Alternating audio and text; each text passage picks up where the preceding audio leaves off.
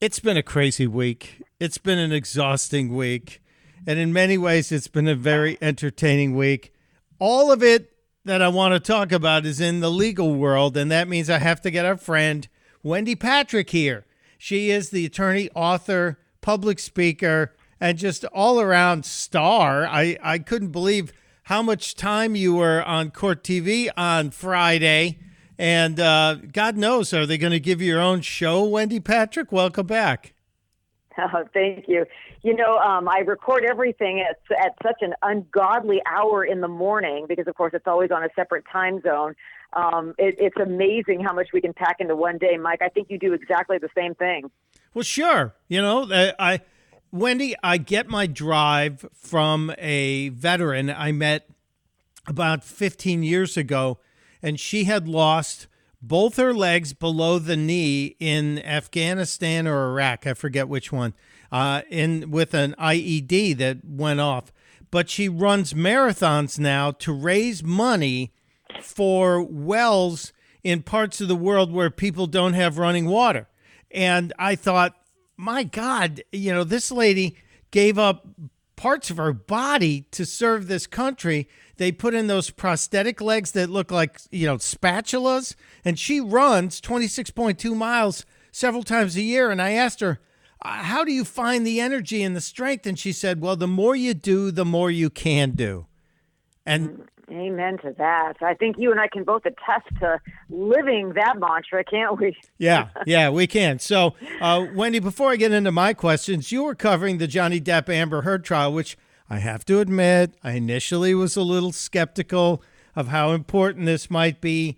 But then uh, many people, uh, it, women like yourself, convinced me that this was um, the not the Me Too moment, but the Mister Too moment uh, for for the guys, or maybe it's men too moment.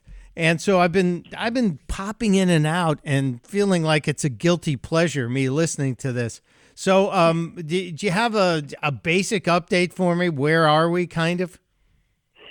I'm still trying to get past the guilty pleasure. Only you and I and other uh, politicos and court watchers would think that watching a bit of a trial is a guilty pleasure. Most people think the ice cream in the back of the fridge is the guilty pleasure of the day. yeah, I know, but I feel like. I feel like I try I to be so serious. I can relate to your question, though. Um, so, following it this week has been interesting because I know that the first, uh, however many days that we were covering, it became a little monotonous at times when you had Depp on the stand for four days and then Amber Heard took the stand and then everybody took a break. But it sounds like it's ramping up a bit because closing arguments are set for uh, for next Friday. Both sides have to be done. Remember, they were both given time limits, and then it's going to go to the jury, and that's when things are really going to get interesting behind the scenes. Because lately, it sounds like the name of the game is corroboration. Remember, these are dueling narratives by Johnny and Amber, and it's a matter of who you believe. But my cases are never he said, she said. It's about what does the rest of the evidence corroborate, which version. And so that's what the balance of the case has been about. So it'll be interesting to see uh, who the jury believes, not necessarily in terms of Johnny Depp and Amber Heard, but whose testimony was corroborated the best. That's a lawyer's answer. I'm sure that drama is what a uh, a court watcher's answer would give you, but I think there's a little of everything in this trial over the last couple of weeks. There, you're, you're right about that, but I also want to acknowledge and tell you how much I appreciate the fact that you pronounced that word correctly. So many people mispronounce corroborate. And I don't know what's tough about corroborate. I hear people adding. I'm not sure how else you would say it. Oh, uh, pay attention because you'll hear this now, and you'll hear it everywhere, and you'll blame me because you'll get irritated. But people like to say corroborate. And I'm like, where, where, where is the W in that word? I don't know where that sneaks in there. It's corroborate. And uh, I thank you for getting it correctly, uh, not once, but twice, and maybe three times. So um, th- this is all about whether or not the testimony matches with the actual hard evidence, and then that's handed to the jury. We'll have closing statements next Friday, so that means I better get my uh, guilty pleasure viewing in as much as I can next week. I, I, you know, I would be paying attention to another trial. It's the Michael, uh, the Sussmann trial, the guy that was uh, Clinton's for Clinton's campaign's former lawyer. But there's no feed. Right. There's no feed on that. There's no court TV uh, coverage of it inside the courtroom. We have to rely on transcripts. You can't even dial in and hear it. So you can't blame me for liking this one. And I, I'm glad you have the inside track on it. Yeah, you know, it's funny. The Sussmann trial is um, it's interesting, but not in the same way that the Amber Heard Johnny Depp trial is. That's about toxic relationships, and almost everyone can relate to being exposed, being in, hearing about a toxic relationship. It's almost been embarrassing to listen to the testimony over the course of the last couple of weeks.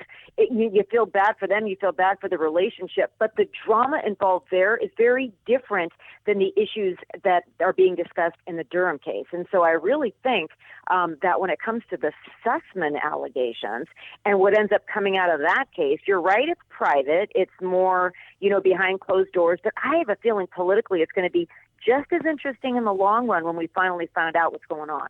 Well, By the way, it's the first time anybody ever saw John Durham. I mean, that's interesting in and of itself, isn't it? Well, it is. And I was talking to my friend Tracy Beanz earlier this week, and and she said, We finally got a new picture of John Durham. And I said, Yeah, but it looks like the old pictures that we've had forever. she, I think it's the only picture that's out there. That's why. probably. That's very true. That's a good observation. All right, keeping it in the courtroom, Wendy, I have to talk to you about this case out of New York about Happy the Asian elephant who is being uh, represented in court by humans who are trying to get Happy the Asian elephant um, identified or granted personhood. And, and this just baffles the mind that we have a panel of judges in New York. I guess we solved every other crime problem in New York if we're now arguing about personhood for an elephant at the Bronx Zoo. How does this even happen? Yeah, you know, I've been following this case with. Uh, this has been my guilty pleasure of the week is uh, following the uh, is an elephant a person case, and part of that has to do with you know if we were to have pitched this as an actual court case 20 years ago, nobody would have believed it.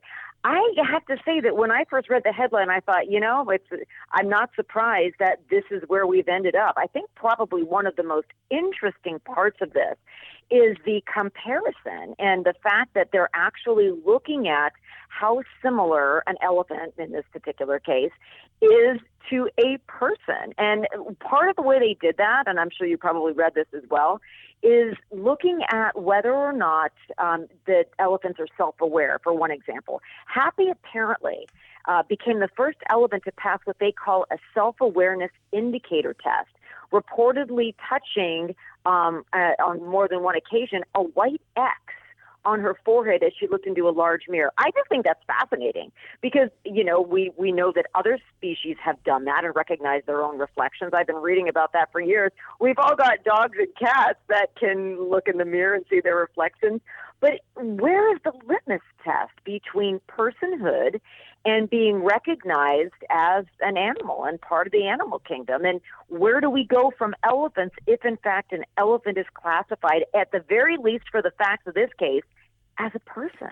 Well, and and then if this and the argument here is the elephant is being unjustly detained, imprisoned, if you will, and if it is a person and it is decided that this elephant is a is granted personhood and has been unjustly detained, will there be reparations? And then where does the elephant go? Are they going to set the elephant free? And does the elephant well, remember, roam the Bronx? That's Right, the non-human that the non-human rights project once Happy moved from what they term her one-acre prison at the zoo to a more spacious sanctuary. And the rationale given there is they said kind of what you just said. She wants to exercise her choices. She wants to decide who to associate with, where to go, what to eat. Boy, that what kind of life would that be? People serve you your food. She maybe she made wants more of a choice. So those are some of the very usually human attributes that they're using as rationale for saying, look, we got to you know relocate her to a space where she can make more choices for herself. I, I, I just think, have we fixed everything that needs to be fixed? In New York. Uh, is that why we're at this point with this case? It's an interesting discussion, Mike. I'm glad we're having it. It's a very interesting discussion, and the articles that have broken this down, they're very act, they're very detailed because it's a fascinating conversation that we're having about this. Well, I just wonder what Grumpy the elephant would have thought. Uh, Grumpy, of course, was Happy's mate in the Bronx Zoo for years and years and years, and I remember. has passed on now. So Grumpy doesn't get the shot at personhood. And if I'm asked, Wendy, if I am emperor at any point in this world, and I'm allowed to decide what would designate what we normally consider an animal to be a person, for me, it's not recognizing a dot on your forehead. That's not going to be not recognize yourself in the mirror. Uh, I I default to Mister Ed. If you can talk, if an animal can actually talk and have a conversation with me, then maybe I could go there. You know, even sign language. Was it Koko the gorilla that, that had the sign language? I might be able to accept that as a little higher level of uh, of representation in the animal kingdom. Maybe not quite personhood, but if your animal can talk, then then I'm more maybe more open to it. Well, you said two things, Mike. You said can talk, and then you said can have a conversation. And I think the latter, as you note, has been illustrated with primates, right? I mean, we, we've seen cases, and you, you queued this up, and we've actually, uh, we know that there's some communication that's possible. But I think the conversation piece, um, we're a ways off from there. And I know that a lot of animal rights advoc- advocates are, are really following this and, and actually thinking through some of the points that you and I have made. Um, if a, an elephant is a person, then why aren't all animals people? And where do we go from there? You know, that's this is what we would call a slippery slope in the law. Um, but on the other hand, everybody loves animals. So it's like we want to have this conversation. We want to, you know, look at the, the legal precedent, but we also want to be very sensitive that everyone wants to make sure that animals are treated fairly. So to the extent this case is about that, I don't think anybody would argue that we want to make sure that Happy is comfortable in any environment that she ends up in. That's true. That's true. And where is Michael Jackson's chimp Bubbles these days? That's the other Bubbles. question. I remember Bubbles. That's right. We don't know where he is nowadays, but that's a great question. Somewhere, Wendy, in the archives is a photo of me and Michael and Bubbles. And it's a it's a Oh, it's a long story that we don't have time for today. oh, what a tease! But what it- a tease! I would love to see that. I I have to see if I, I can find that. But I, it was a, a crazy night in Kansas City, and and I I actually was staying on the same hotel room floor as Bubbles. Bubbles had his own boy. suite and a better room than I had, which is a again a longer story. that I believe. That Yeah. I believe, Mike. yeah, Bub- Bubbles was infinitely more talented. So, uh, Wendy, when do you think this case gets decided on Happy the Asian elephant and whether or not she is conferred uh, with personhood upon her? Well, a court decision is expected in uh, the next couple of months. And, you know, people that are watching this case say, you know, let's just say the court, I mean, obviously they're going to decide one way or the other, but whichever way that goes, that won't necessarily change the way society views animals. You know, sometimes cases are narrowly tailored to the facts before a particular court. So it might be hard to then generalize to, well, now all animals are people and everybody gets to, you're going to release all the animals from the zoo. So you really have to look at the scope of this particular decision, regardless of which way it goes. And I can imagine you and I are going to be breaking it down and then having the same discussion, thinking, okay, now what's next? We'll especially be having that discussion if this court finds that Happy is entitled to many of the same privileges that people get. I mean, that might be a decision that, under the under the facts and circumstances, we could understand. You may remember we have this discussion now and then when it comes to releasing whales into the wild or the kinds of conditions that zoo animals are kept in. We're often looking at animals in the sense that we want to protect them and ensure they have the, as expansive as amount of rights as they can, although probably we would agree it's not necessarily commensurate with what, with what we would do if we had a person in that same situation, which of course we wouldn't. We're talking about a zoo animal. That's true. And all of this happening the same week that the uh, Ringling Brothers Barnum and Bailey Circus has announced that they are completely animal free now.